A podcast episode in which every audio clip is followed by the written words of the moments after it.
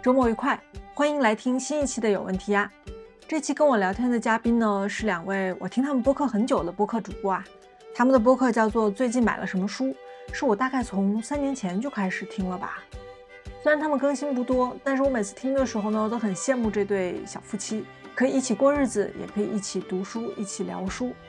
今天会找他们来聊天呢，是因为我最近在偶然一次刷小红书的时候啊，无意中发现这两个人居然新开了一家书店。当下我心里的想法就是：天哪，都二零二三年了，还有人要跳这种文艺青年的深坑吗？所以带着这样的好奇呢，今天就请到了他们俩来问一下，他们为什么要开这家书店？他们是怎么开这家书店的？打算开多久呢？好，有请我们今天的两位嘉宾来给大家打个招呼吧。Hello，大家好，我是山猪。Hello，大家好，我是野兔。那我就要问一个非常直接的问题了，到底为什么想不通要开书店？其实我很好奇的是，为什么绝大部分的人对于开书店这件事情会认为是一个呃想不通的事情？然后我自己可能考虑到的一个答案是，绝大部分的人认为开书店它不是一件赚钱的事情，它本身就不是一个容易的事情。那回到我们自己为什么想要开书店这件事情呢？可能还是要从我们自己的这种生活状态出发。我们目前是业余的时间来开书店。所以这就决定了，它可能是我们生活的一部分。我们一开始是觉得，特别是在疫情的这几年，我们自己的一个感受是对外界的这种感知能力变差了，和外界的沟通变少了。特别是疫情这几年，大家在线上交流成了一种习惯，我们甚至都不知道我们周围所在的这个城市有哪些有趣的人。呃，我自己说我自己是一个 I 人，就是特别不喜欢和附近的人呃面对面的这种交流。所以我们在想，有没有可能稍微用一个自己相对来说更舒服的方式去打开自己？那我觉得其实书店是一个可能相对来说比较适合我们的一个呃线下的这样的一个空间。呃，它相对来说是可以比较方便的去聚合一些可能跟我们相对来说可能更相似的人。呃，这是我们第一个考虑的原因。另外就是，其实因为我们是在三四线城市生活吧，它其实不像一线城市有这么多丰富的这种文化的活动啊。但是其实我们自己其实有这方面的需求。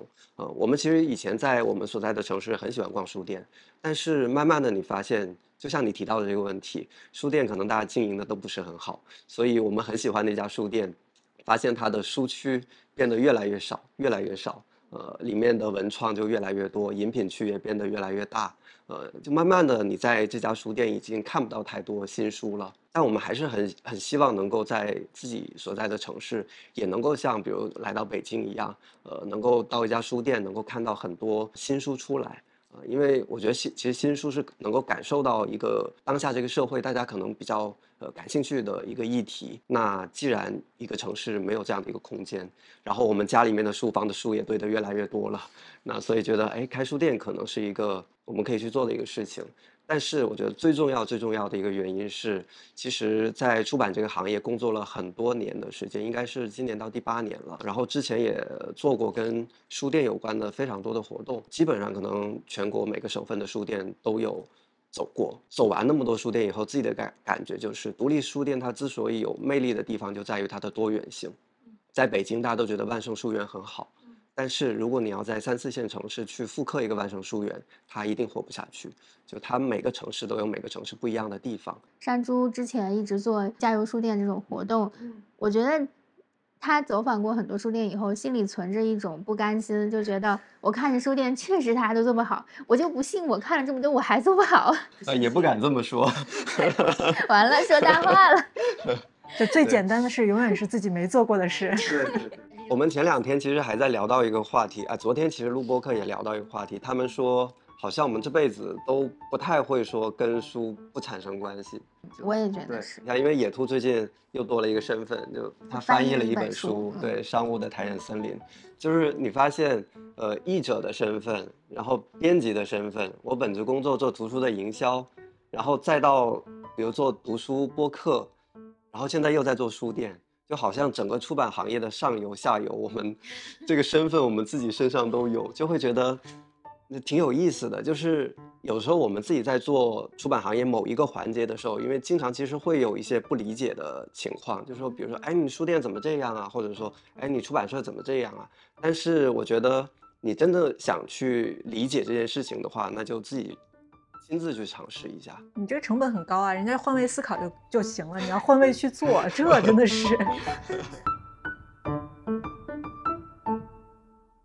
就是你们最初是谁提起来这个要开书店的事儿了？那就还是还是山竹吧，是吧？更强烈一点，对对吗？对就对我来说，我是想要一种不同的生活方式，可能这个对我是挺重要的。嗯我我是觉得工作了七八年以后，有一点生活方式上挺固化的，每天就是嗯上班看稿子，然后下班，嗯然后可能编辑工作中可能也有很多烦心事什么的，嗯嗯，那个模式有点越来越嗯不生动了，就很固化，就特别希望能做一点别的其他的事情，哪怕不是书店，是一个别的什么小店，但是它可能跟附近的人链接是更紧密的。嗯，我觉得我可以承认，就是确实，其实我心里一直是想要有一家自己的书店的。就走了这么多书店以后，因为就从小吧，就真的其实书店对我影响还挺大的。就是中学的时候，呃，在我学校的旁边就有一家三联刨坟书店，那个时候每个中午我都去那家书店看书。对店员的印象也很深刻。那个时候自己拿个本子什么的，就不买书嘛。那个时候，在书店里面摘抄一些呃自己喜欢的段落，店员特别的友好，我印象特别深。就以为他要赶你走了，他就特别呃欢迎你来到这里看书，所以给我印象很深。但是那几年是呃正好是二零一零年前后，就正好经历了国内实体书店的一波倒闭潮，所以那家三联书店呢，先从两层变成一层，再变成半层。然后当我离开那座城市要去外地念书的时候，它闭店了，它已经倒闭了。所以那个时候就是在你的成长过程当中，这样一家陪伴你的书店，呃不在了。其实那个时候特别难过。呃，我我在豆瓣上那个时候还特别 书生意气的发了一篇帖子，叫做当时我在南宁嘛，然后他说南宁你养不起一家书店。对，后面还很多媒体在报道事情的时候还援引说啊某网友啊在网上发帖，对，所以就从小就一直还是对书店还是有一些自己的这种感情的，包括呃工作以后为什么一直在做跟书店有关的很多的活动，呃也是这样的一个原因，所以其实我愿意承认，就是在自己的心里面还是想要有机会的话能开一家书店，但是呢，呃，以一个什么样的契机来开呢？其实我觉得野兔算是我自己找的一个小小的借口吧。就像他刚才他说的，就是看到他的这种生活状态、工作状态有一些这种瓶颈的时候，那嗯而且当时刚好就是翻译书也译的挺焦灼的，其嗯实、当时都是挤着晚上的时间，因为我其实白天的工作还是挺满的，嗯就经常我有那种觉得好多事情还要做啊那种，嗯所以晚上就挤着时间赶紧的翻译，嗯然后可能。也影响一点状态吧。虽然我是很喜欢文跟文字打交道的人，然后你就那个时候也提出来说，要不我们开一家小店，然后就开始了漫长的这个 选址。对选址之路。我刚才突然还想，其实还有一个原因，就是如果我们之前没有做播客这件事情，可能书店也没有那么的顺理成章。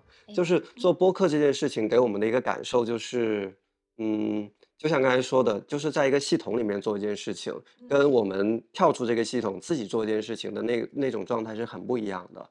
就如果你要在整个系统里面去做，比如说做一个播客，你可能会遇到各种各样的问题，并不一定是你自己呃就能够决定的。呃，但是呃，我们自己在做播客的这个过程当中，其实是特别快乐的一个过程。所以包括开书店也是，因为确实是想做一些不需要依赖整个系统，呃，自己能够决定的这样的一些事情。嗯，所以我们在我们书店里面其实也贴了那个海报，就从一档播客到一家书店。对，比嗯如说我们做盲盒的过程，嗯其实盲盒里面有很多不同的物料，但是我们两个人就能，嗯，可能是也可以很快的达成共识吧，有有共同的这种价值观，然后很快能够确定，能够实现，让它落地，然后被读者认可，你就会觉得特别有成就感，嗯就和工作中的一些事儿形成鲜明的对比。嗯，所以你当时呃做这个选择之后，也没有跟其他人商量，有朋友或者家人什么之类的有商量做吗？毕竟其实真的很少很少。按理说，其实我在我的本职工作，其实接触了很多的书店的朋友，呃，然后其实周围的圈子也都是在做这个行业的。但是就像前面说的，我希望自己的这个业余身份和我的工作身份相对来说有一个分分离，所以我们几乎是没有跟周围的朋友在准备的过程中是真的都没有说，直到签了那个租房合同以后，对我们才公布了说了对几个朋友，因为我想如果我要在那个过程说的话，绝对你听到的都是反对的声音。但其实我觉得我已经想得非常清楚了，呃，投入什么样的精力，呃，把它开成什么样子。那我想，那既然想好了，我就先做起来。就像其实很难理解，我能够用这么低的成本来开一家书店，在桂林，就是我们野山书店所在的桂林，它相对来说其实各方面的成本都会非常低，就低到可能已经我们跟很多人在讲这件事情的时候，他们说你们才花了这么多钱就开了一家书店，啊，就前几天有个朋友说，哎，你开书店花了多少钱？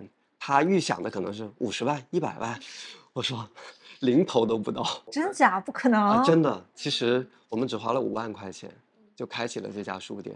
所以，如果我们能够把这个投入成本降得足够低的时候，我觉得这就不是一件那么想不开的事情。它其实对我们来说不是一个压力特别大的事情。啊，这也是我觉得，其实，在三四线城市开书店，大家可以去呃尝试的一种方式。比如说，我们的店面的装修，我们不会投入太多的成本，然后我们的这个面积，我们不会选太大，甚至我们不雇人工。就因为其实人工的开支也是很高的，我们不雇人工，所以我们每个月的这个投入的成本非常低。哇，这个好难想象。不过，即便是要在三四线城市开书店，也要满足两个条件。我听上去，就首先你是下班开，那你要准点下班吧。哎，对，然后另外就是你是等于是开了一间书店来放自己家里边的书，可以这么理解吧？嗯，其实我们刚刚开始的时候，为了能够把这个初始投入控制在五万以内，我们有一半的书是先从家里面拿过去的。啊，果然。啊，对，然后剩下的一半就是用我们初始的这个成本来去采购，那店租呢？非常低。多低？快说出来，让一线城市的朋友们羡慕一下。对我们选址也偏，也比较偏。其实，但是选址呢，嗯、偏的一个原因也有一个考虑，说选址的时候一定要离家近一点，这样你才会有动力去好好开这个书店。其实离家很近嘛，我可能走个十分钟我就到了，不至于以后会觉得倦怠呀或者什么的。但是呢，书店的门口那条马路的尽头是还没有修市市政施工还没有完成的，所以是条断头路来着，所以房租只有一千出头。一千出头啊！嗯，所以交完房租、水电，可能我们这方面成本就是房租加水电这些，可能也就一千五左右对，就可以打住了。包括之前我们有听到一些其他的呃同行在聊说，为什么书店要做一些，比如做饮品，呃，做文创，是因为你投入本身就很高，然后书的利润本身就很微薄，你为了能够满足你的这个盈利的要求，我必然要增加一些呃我利润率更高的一些品类。那像我们，其实我们书店真的非常纯粹，百分之九十九都是书，几乎没有文创，有的文创也就我们家里面自己的一些，仅此而已。但是到目前为止，我们开了三个月，其实每个月的这个线下图书的销售是能够的利润是能够负担得起我们的房租的。是因为它不需要有很高的这个销售额。所以做起来之后跟预想的一样吗？一开始还是很振奋的，就尤其尤其前两个月，对对对，我们沉浸在那种一下子跟附近的人链接起来的那种快感中。展开讲讲。对，就是在五月二十八号试营业前的那一天，就迎来了我们的头两个这个朋友，一个是一个播客的主播，一个是从上海过来的一个对，呃我们的一个客的听友，听友。嗯，嗯，对，因为他当时马上就要入职一份新工作，然后在这个间隙，他想来一次旅行，啊，他就选择了桂林。那个另一个我们播客的这个朋友，他是小盒子，就是各站停车的一个主播小盒子。那天他是很偶然的推开我们书店的门，就发现哦，我们还有远方的朋友也在，然后我们四个呢就坐在我们这个还没有正式开、正式试营业都没有开始的店铺的这个卡座前，喝着茶，那个茶具也是那天刚到的。就前一天在京东下单，第二天刚到的，然后就喝着六宝茶，就聊了整整一下午，还意犹未尽的。开业的第一天，我当时记得我们是这样描述，就是我们在过去一年的时间里都没有同时跟这么多人在线下见面对话，那种感觉其实还是很特别的。虽然其实一开始我是特别的恐惧在线下跟人对话的，我有一个段子就经常有人笑我，就是开业的前一天哈，但因为那天已经有很多朋友过来了，呃，有读者推开书店的门，我就不知道该怎么去跟他们对话，我就做出了一个很好笑的决定，我就跟野兔说：“我去取快递吧。”我就落荒而逃，就把野兔丢在了书店。我可能，嗯，就比比你还稍微低一点啊，对对对，还不是那么恐惧。但是其实直到现在，我我因为我们做很多那种沙龙活动，但直到现在，其实沙龙活动开始之前，还是会很紧张，还是会有点紧张的。嗯，就一想哇，很快二十几个人要涌入我的书店了，有可能有一些面孔都是陌生的面孔，就是 会有一点紧张。但我觉得开书店这件事情，无论是对他自己还是对我来说，也都是一次挑挑战。就你，呃，开门做生意，那一定是要稍微有一些打开的。呃，虽然说很有人会恐惧哦，会会有一种不适感，生理上的不适感，对，但对对对对，我非常懂。咱就举一个例子，就比如说我们书店就是人很满很满的时候，有两场活动，那次出现这个情况，三十个人在我们这三十平的不到三十平的有效使用面积就那么点的那个小书店，就一直挤到门口，就特别挤，而且凳子不够了，这种情况怎么办？作为这个山猪众多爱人，绝对不会去隔壁借凳子，然后只能我去做，我就去跟人借凳子。对我们开书店以后，认识了非常多在桂林很有意思的人，比如说开各种各样店的老板，比如说开咖啡店，然后古着店，呃，酒吧等等等等，很有意思。之前我们想都不敢想，我们会接触到这么多。呃，这些朋友为什么开了书店就会认识这些人呢？因为世界在书店中啊，对，很神奇。有一本书的书名叫《世界在书店中》，然后我们书店的那个分类牌，我们是用一些书名来做分类的。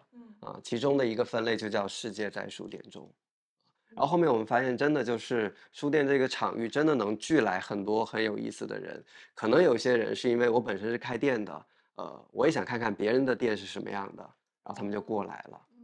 就居住在周围的陌生人嘛，所以它有一个地理范围的一个。呃，对，因为我们提供借阅的服务，所以为了方便借阅，其实嗯，办理借阅会员的这些朋友们，大多还是在附近的社区。嗯，哦，哇，你们还有借阅服务啊？嗯。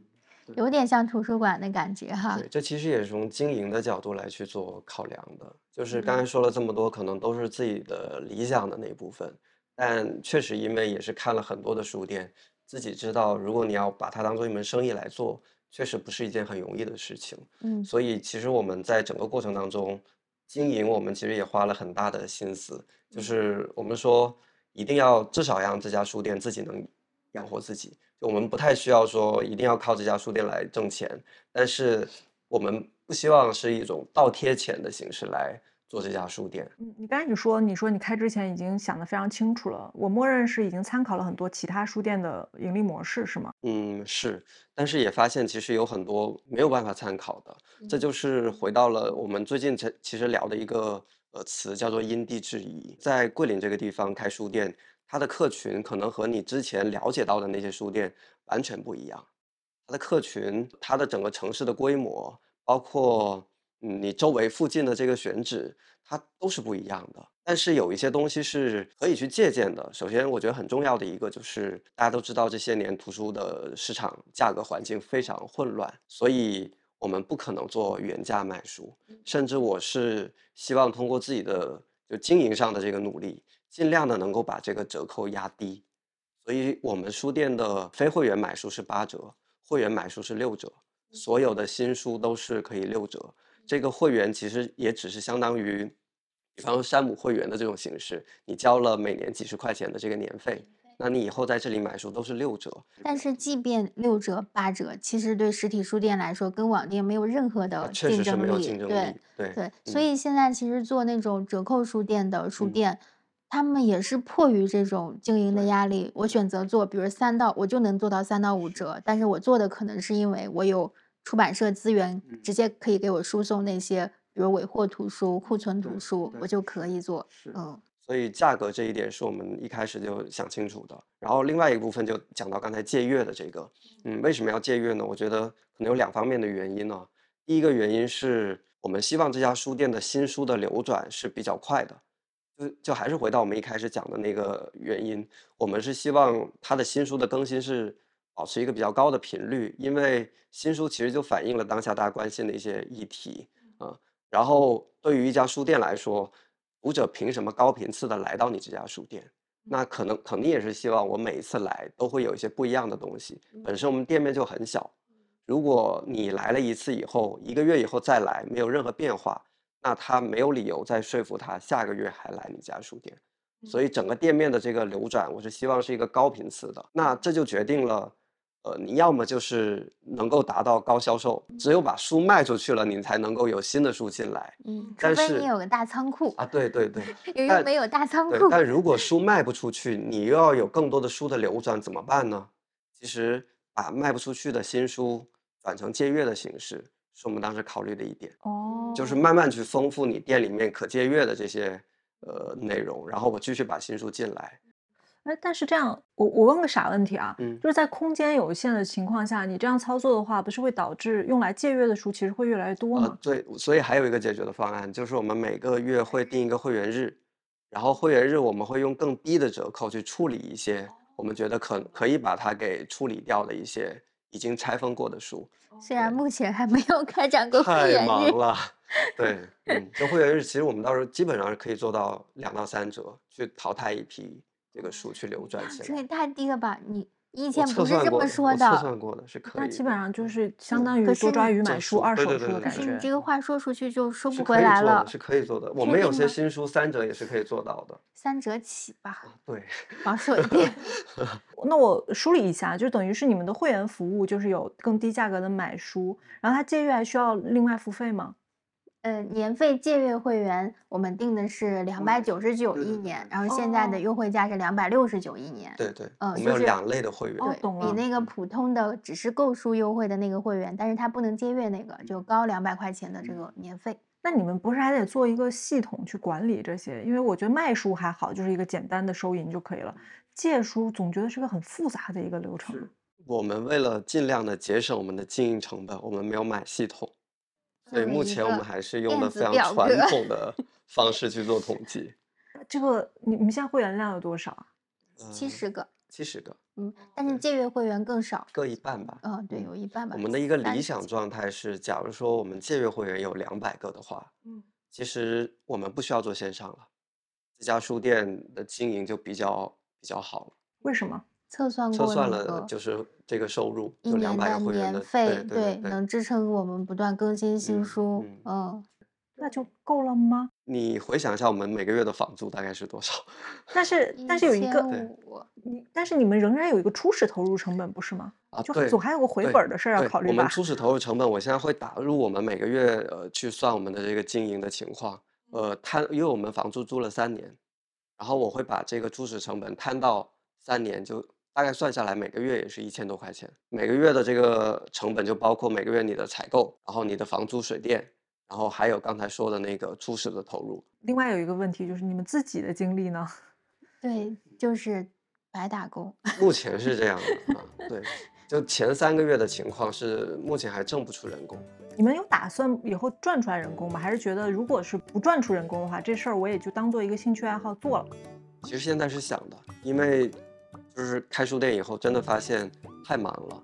我们是希望，如果能够挣出一个兼职的钱，对，我觉得我们会轻松很多。出一个对对就可以了。对。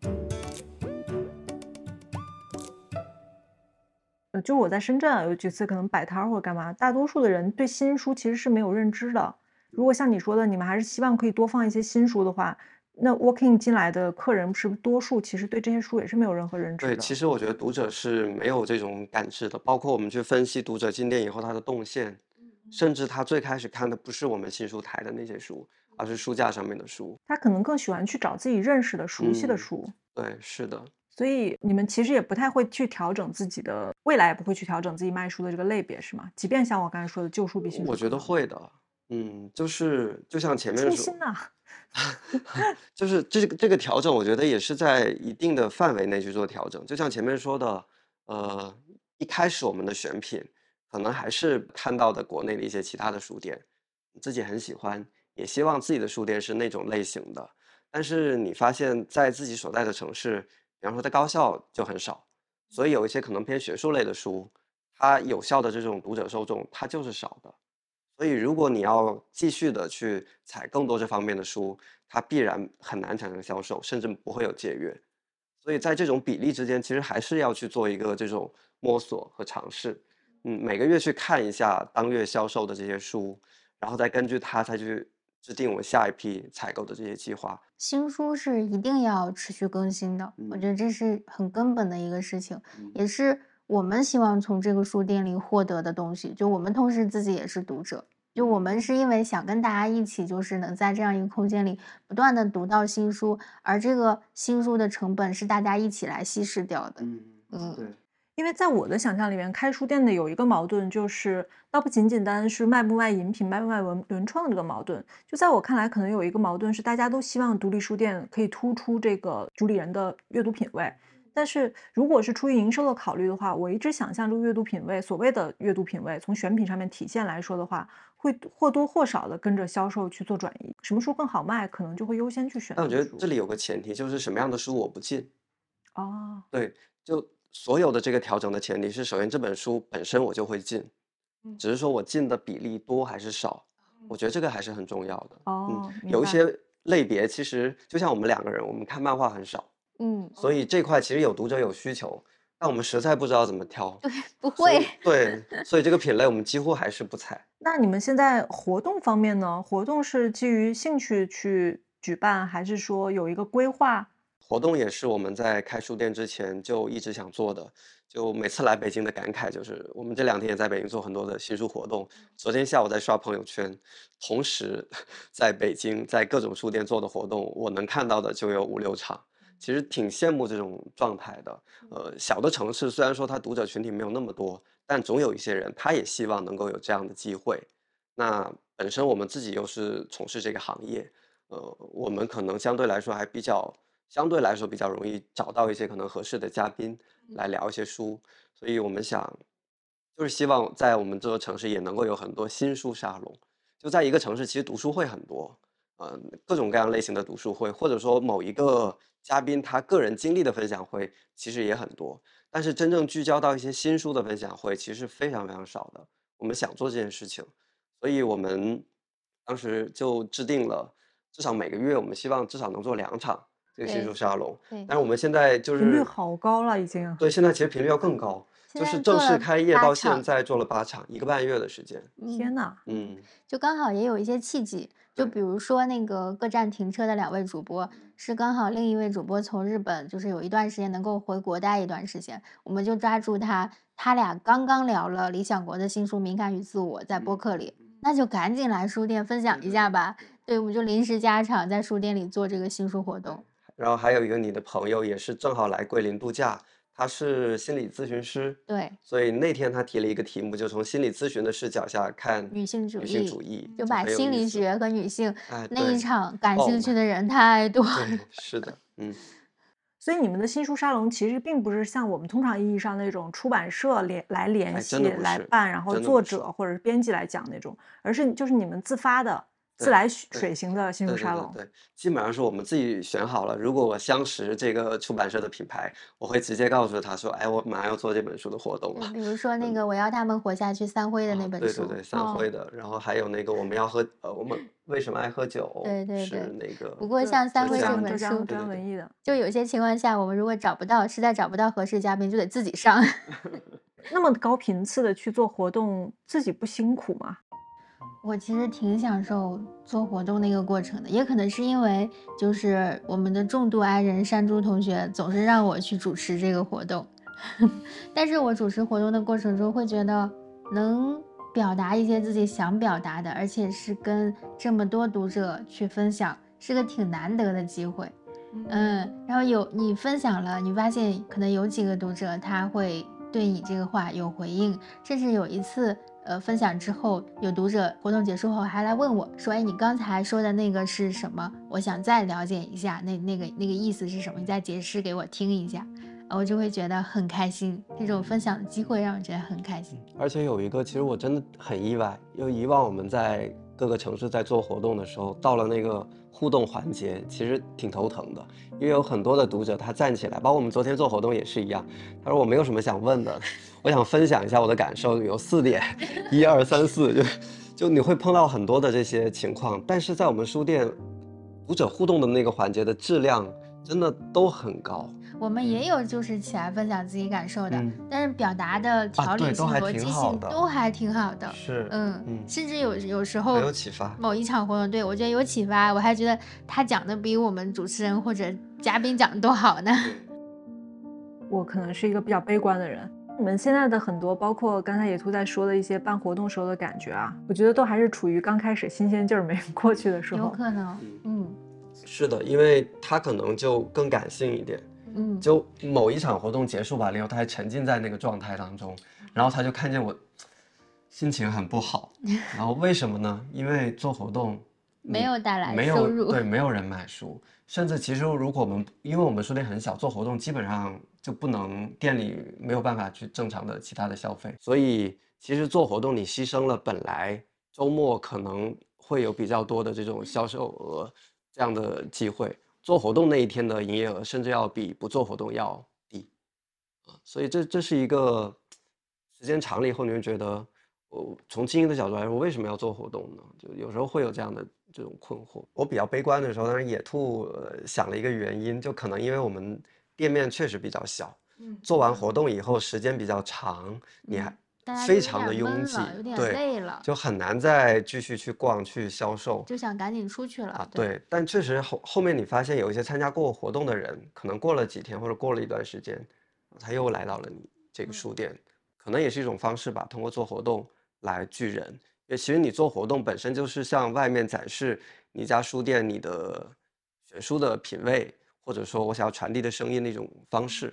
你坚持做下去以后，慢慢的可能就会吸引到的读者就越来越精准。嗯，而且会加大大家对你们这个店的认可跟粘性吧，也许。嗯、对，而且我们现在还在琢磨用一种什么样的方式，因为其实我们的会员有时候活动的时间不是那么的契合，但我们每一场活动都有录视频。我们希望甚至可以提供相当于一个会员的服务，你以后所有我们举办过的这些沙龙的活动，你都可以回看。哇，你们真的非常体贴，所以听上去其实你们都在按部就班的完成你们当初的计划，有什么严重跟当初的计划不符的地方吗？做电商这件事情，嗯，其实一开始没有想得很清楚。我最开始设想的是，如果线下的经营能够基本平本的话。那就先不做电商。我当时设想的起码是可能半年以后的事情，但是它来的比我预想的要早。呃，我们第三个月就开始做线上了。为什么呢？其实很直接的一个原因就是，这也是做实体以后你感受非常强烈的一点，就是所有实体线下的东西，它是看天吃饭的。六七月没有那么炎热的时候，大家愿意出来，但到了桂林的八月。如果不是为了开店，我真的不愿意出门，太热了。而且今年有好多天的空调外机效应，就是台风离着很远，我们这儿特别特别热。对，嗯下沉气流的影响，所以到了八月份，线下的客流骤然下降，营业额也是直线下降。所以当时就想，怎么办呢？然后正好有一个契机，就是野兔翻译的《太阳森林》上市了。那当时我们想，其实可以卖一下呃译者签名本嘛。然后因为之前有很多播客的听友说，呃有没有呃线上的方式也能买到你们的书啊？所以当时就赶着太阳森林做新书分享会的前一天，把我们的网店给注册好了。嗯目前其实我们就两款产品，就两款产品对，一本是太阳森林，另外是一个我们的盲盒只在小红书是吗？啊、目前只在小红书。对，所以一下子就突然打破了我们原定的这个计划，本来想。先做线下更长一点，再去看一看要不要做线上。但是也很冲击我的一件事情，就是到了那个月的线上线下的销售比是二比八，线上一下子来到了占了八成的这个比例。听起来是个很熟悉的故事。是，就是就像我们这几天闭店，嗯，没有在店面花时间，但是线上还是会有一些订单。就是有时候你挺。挺矛盾的这件事情，但是你知道这个线上的营业额，它是以你有这个实体的书店为前提而存在的。嗯，就是大家会打心眼里是希望你这个实体书店存在着的。你如果只是一个仓库，或者你们其实没有实体的书店，我觉得可能也没有人那么的愿意购买我们在线上的产品。确定吗？这一点 不是那么确定，我感觉是。起码现在是这么告诉自己的。所以开电商以后，整个的开书店的状态就变了，因为你每天面临着打包、发货这件事情，我们之前完全没有做过这件事情。我们头几天发生了非常多的乌龙，就是一开始没有为了节省成本，没有买一些这种电商的软件，所以每天的导订单、发货都是用导出电子表格的形式。就出现了很多错误，一个快递发了三次，搞 错了，都没弄对。对。然后，因为我们本身就是业余时间做这件事情，如果我们要用每天晚上开店以后就在店里面打包，其实非常影响到店顾客的那个体验。因为你们只有两个人。对，所以我们现在被迫就每天中午的时间去打包。本身我们其实中午是有午休习惯的，或者是晚上闭店以后打包。对，或者就是九点半关门以后。再延长一段时间，我们用来打包。嗯，这个其实真的还很耗精力。听到还有午休的习惯，真的真的是 就 三四线城市的太舒服了一点。哎，听到午休我都愣了一下。我们正常午休是有两个半小时的休息时间。对我们上班的地方和书店和我们家就是一个十五分钟的一个生活圈。对，这是什么理想生活？对，那只有三四线城市可以实现的美好生活节奏。所以你们觉得现在的已经电商上线了之后的这一个月，你们整个的繁忙程度会比原来多很多很多。那人的精力是有限的，那会不会就比如说线下活动就减少一些了？打算怎么样解决现在的这个现状呢？嗯，总要牺牲一点什么的吧，在我理解中。对。就不能什么都想有，就比如说线上的业务起来之后，我们有一段时间确实书店日记就更新的要少一点了。以前是为了呃小红书那种持续的这种曝光，我们就呃几乎可能两天一一一篇书店日记吧。但是上线这个电电商这个店铺以后，我们可能隔好几天才写一篇书店日记。这个。也是一种这个权衡吧。然后我还是更多的想从经营的角度来去做这个分析，就是我们上线电商的第一个月，它的这个数据目前还不是有很大的参考性。呃，你不知道第二个月会不会有断崖式的下滑，因为可能有很多的我们之间的听众，因为你刚刚开了以后会很支持，所以可能导致数据会很好，这是一方面。另外一个方面，我们为了备货，所以那个月我们的采购的成本也是直线上升的。哦，所以短期内一个月还没有办法很明确的看出来，我增加的这块业务到底能够给我具体的利润，它的整个构成是怎么样的？但如果说，如果啊，就有一天发发现线上真的可以赚很多钱，远远超过线下，那你们的这个出发点会动摇吗？嗯，虽然一开始不是为了赚钱来做的这件事情，但是如果说中间的某一条岔路可以赚到更多的钱。你们会怎么去平衡？我觉得现在其实挺难回答这个问题的。就是我我之前也聊过很多的这个问题，就是你做件事情，你能不能保持克制？小的东西，它的做法和大的就完全是不一样的。嗯，我们现在当然理想的状态，或者我们现在的状态，我是希望它保持一个比较小的规模，因为到目前为止，我依然觉得它只是我们生活的一部分。我甚至当时我们还开个玩笑说，我的房租就只租了三年，呃，有可能我做完这三年以后，我就不做这件事情了。它只是我这个过程当中我想要去体验和尝试的一件事情。我就不希望大家把开书店这件事情附加太多的这个意义，比如说非得实体书店是城市的一盏灯，对它承载不了那么多的这种意义。它只是对我们来说这个阶段我们想做的一件事情。呃，如果说我们觉得累了，或者说他负负担的那些东西让我们觉得疲惫了，不一定非得坚持下去。我我是这么觉得的，呃，所以还没有想到很很长远很长远他会怎么样。至少希望是我们现在的这个状态，我们自己觉得开心的一件事情。但我觉得刚才乌鸦老师问这个问题。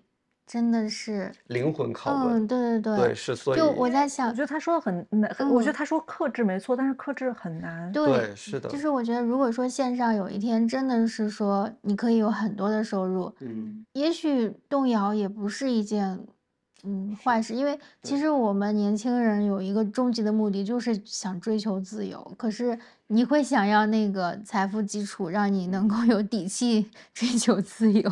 是的，嗯，这就是前些天在英国开线上书店的那个周小兔，他来跟我们说，他就是要探索一个成熟的商业模式，他就是要赚钱。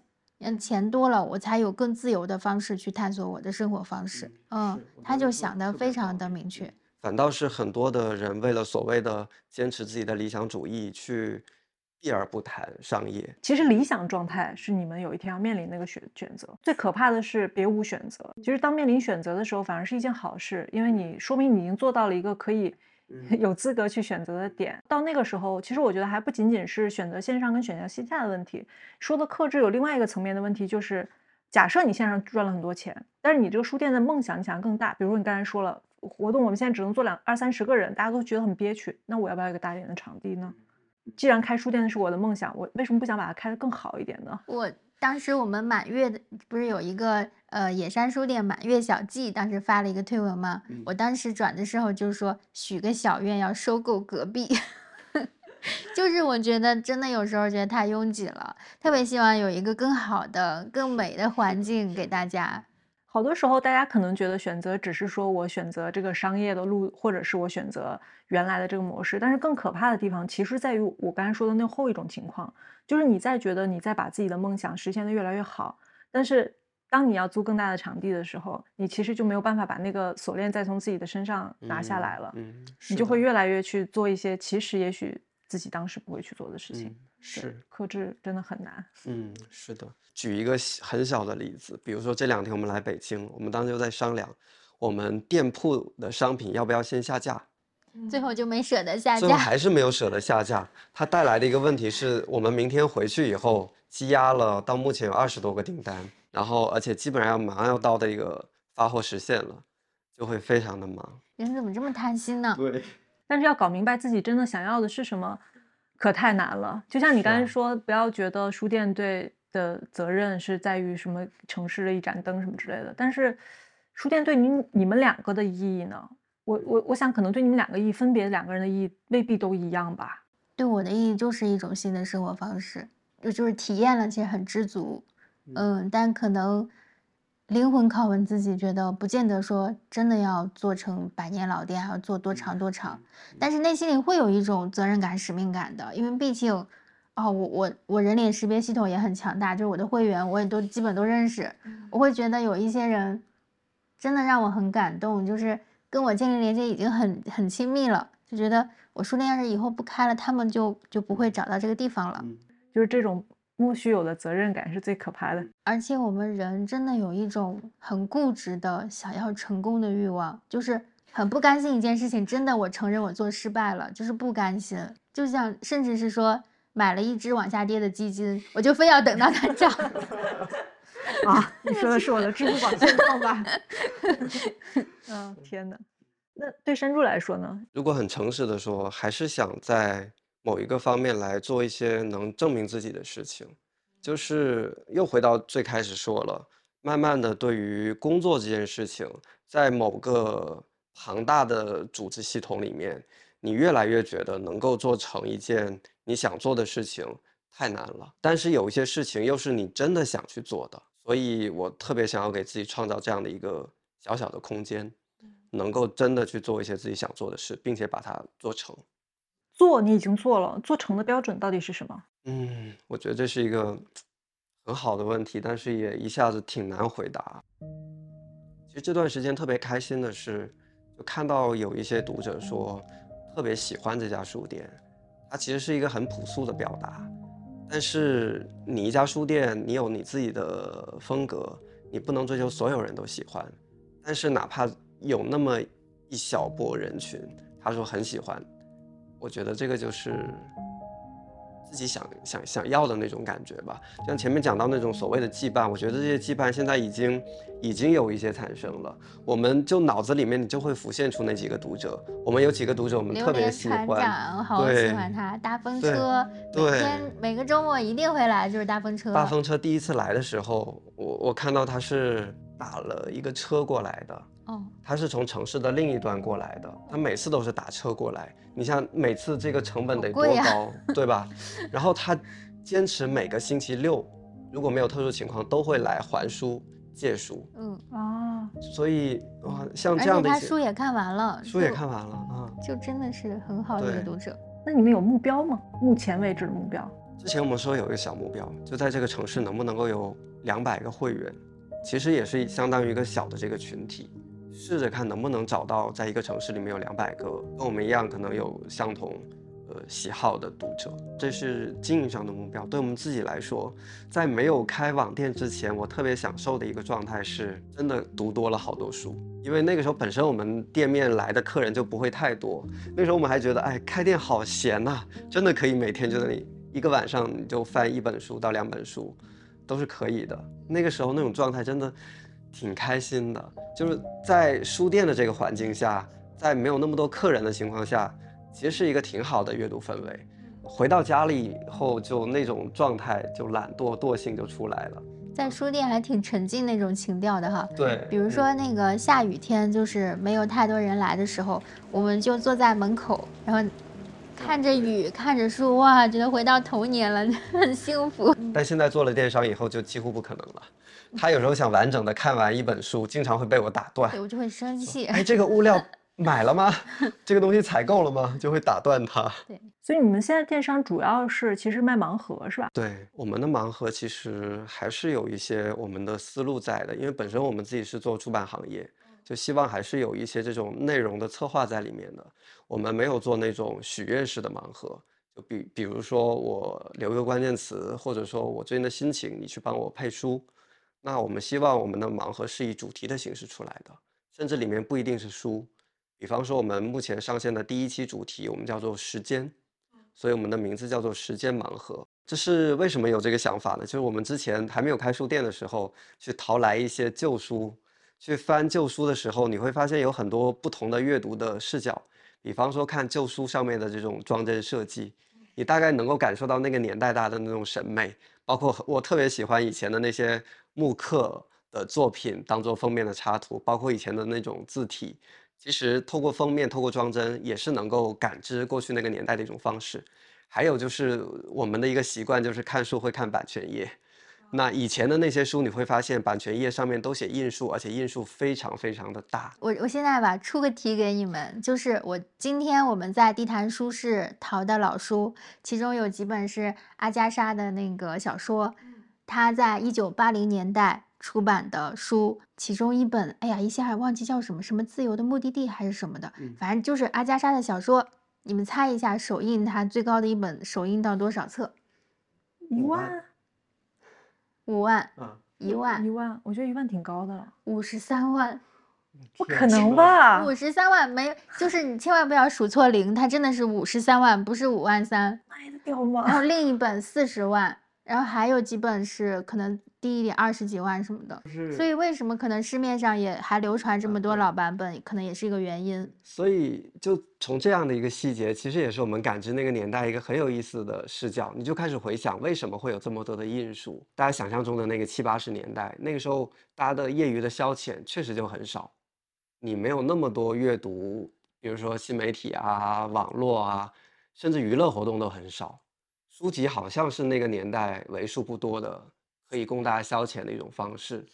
所以，哪怕就是从书上的这一点点的小的细节，其实都是你了解那个年代发生的一些事情的一些呃很有意思的这个视角。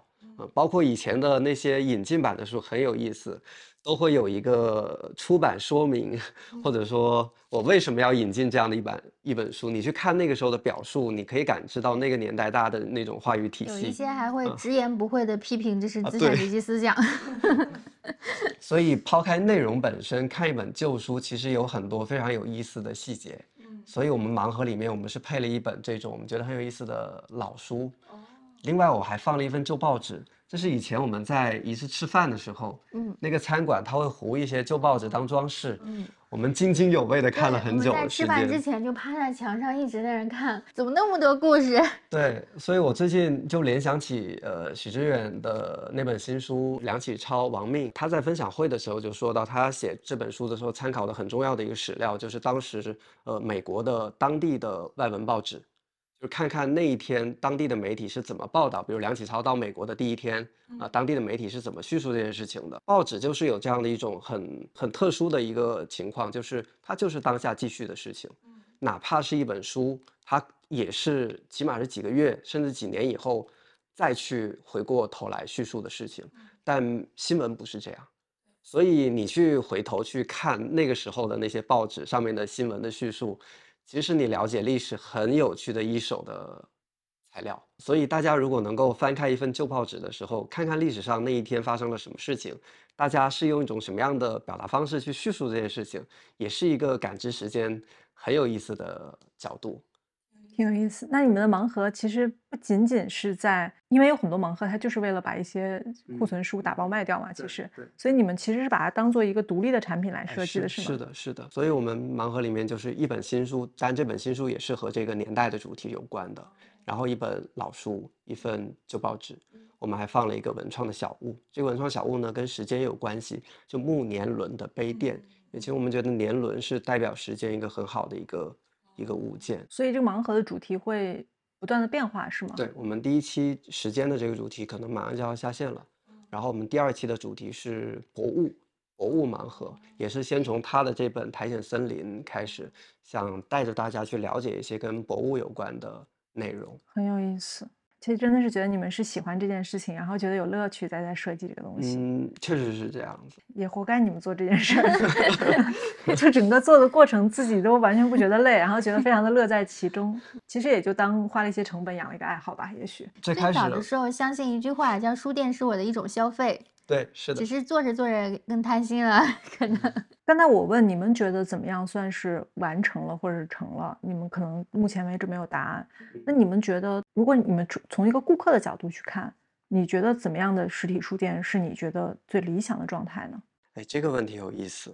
有你心目中觉得很舒服的、理想的那种书店的样子吗？或者是哪哪个书店？其实有啊，就是每次来北京，就包括明天我们应该就会去万盛，就就总会有一些你内心特别特别喜欢的书店的状态。但我在万盛，当我看到一面一面的书墙，就心中会有一种压力感。嗯，对对，但是就是现在变得越来越实际的时候，我现在很喜欢一些书店，就是他会把自己的姿态放得很低。其实现在时间长了以后，你会发现，其实有很多默默无闻的书店，它其实经营的非常好。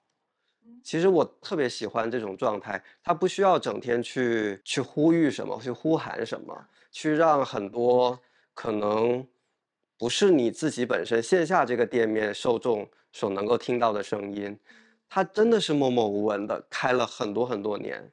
其实非常多这样的书店，比方说我们桂林有家书店，当然有有有人喜欢，也有人不喜欢。它从来也不跟国内其他的书店有交流，叫众目书店。他非常少跟其他人的互动，但他扎根桂林已经二十九年了，他在本地积累了非常非常多的这种读者和受众。如果说你是像我们这种比较喜欢书店，它更新的频率比较高，对书的选品要求比较高的读者，可能我不太会喜欢它的书店。但是他做了二十九年，他总能积累起他这家书店自己的某种调性，以及它对应的客群，非常非常的忠实。他们每一天都会跟书友一起吃饭，就在他书店里面，因为现在他书店空间很大，就类似像这种书店，其实我觉得在每个城市里面都有很多，未必是你喜欢这个书页你就听到的那些耳熟能详的书店的名字，他们可能也默默的去做一些这种努力以及坚持，然后也能够活得很好。我觉得这个其实是我到就比较理想的一种书店。就其实包括为什么我们就是现在有时候经常很抗拒，就像做小红书运营这件事情，其实有时候我也不太想做，比如说直播啊什么的那些特别高调的事情，但有时候又迫于一些运营啊方面的压力，其实我也希望就是能够安安静静的把，因为它毕竟是个实体的空间嘛，就为什么我说我能积累起两百个本地的这个顾客以后，那他们可能又会带动身边的他们的朋友，慢慢形成一个相对稳固的这样的一个读者的群体，他也很好。未必说你做一件事情你就非得得到，比如说行业的认可，需要得到一些呃你城市之外的人，比如说同行的认可，他一定要知道。其实我这件事情我还是挺可能就跟性格有关吧，爱人有关吧，就是我其实不太喜欢那种过于频繁或者高调的发生，嗯，只是说现在有时候你迫于经营的压力，我得这么做。但其实我特别羡慕那些他甚至没有自媒体账号，嗯，他在本地也活得很好的那些书店，嗯，对，我觉得我作为一个读者心目中想要的那个书店。可能真的还是要是有一些舒服的空间的，让我待上一整天的那种书店。我们不是，这是一种浪漫的想象吗？就是，嗯，让我一下又想起小迪姐写书的时候，书里写的，她一开始就是有这种梦想，就觉得我的书店要有一个舒服的坐下来可以好好的阅读的一个地方，她就布置很好的小沙发呀，啊，有很好的灯光啊，我会觉得对那样的书店是想象中的一种温暖的存在。就是你以后可能不在这个城市了，或者是有别的这个职业规划了，不常去了，你想起来还是觉得很温暖。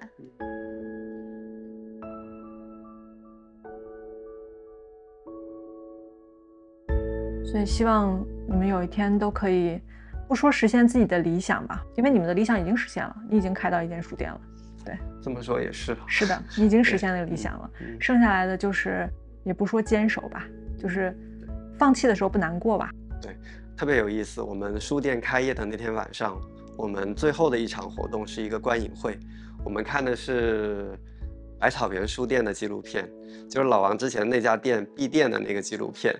然后在看这件事、这这个片子之前，我跟大家分享的一句话就是：开家书店闭店是一件必然的事情。那既然这是一件必然的事情，不如我们从第一天就来面对这样的一个结局。然后从开业的第一天开始，好好把这家书店经营好就行了。嗯，我也不祝愿你们可以千秋万代的开下去。我觉得千秋万代的去开下去，如果又赚不到钱，而且你们这个这个模式估计也很难赚到钱了。嗯，对，是。所以我就祝你们合同到期前的这三年，每一天都开得开心吧。嗯，谢谢，谢谢吴岩老师，讲的太好了。要不断的去认识到自己的真正想要是什么，然后能把心态调整到一个放弃不难过的状态，真的还有很长的路要走。对我们来说，共勉，跟现在听到这期节目的所有人共勉。我们希望我们现在坚持做到的每一件事情，都可以做到放弃的时候不难过吧。嗯，好了，谢谢大家，也谢谢山猪跟野兔，谢谢乌鸦老师，拜拜，拜拜。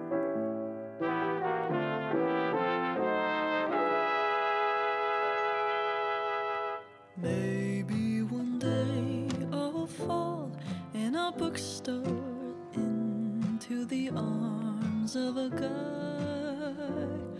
We'll sneak into bars and gaze at the stars, surrounded by fireflies.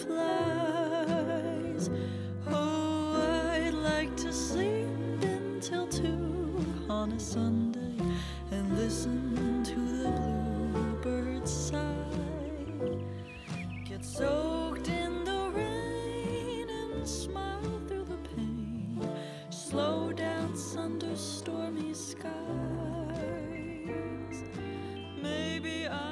just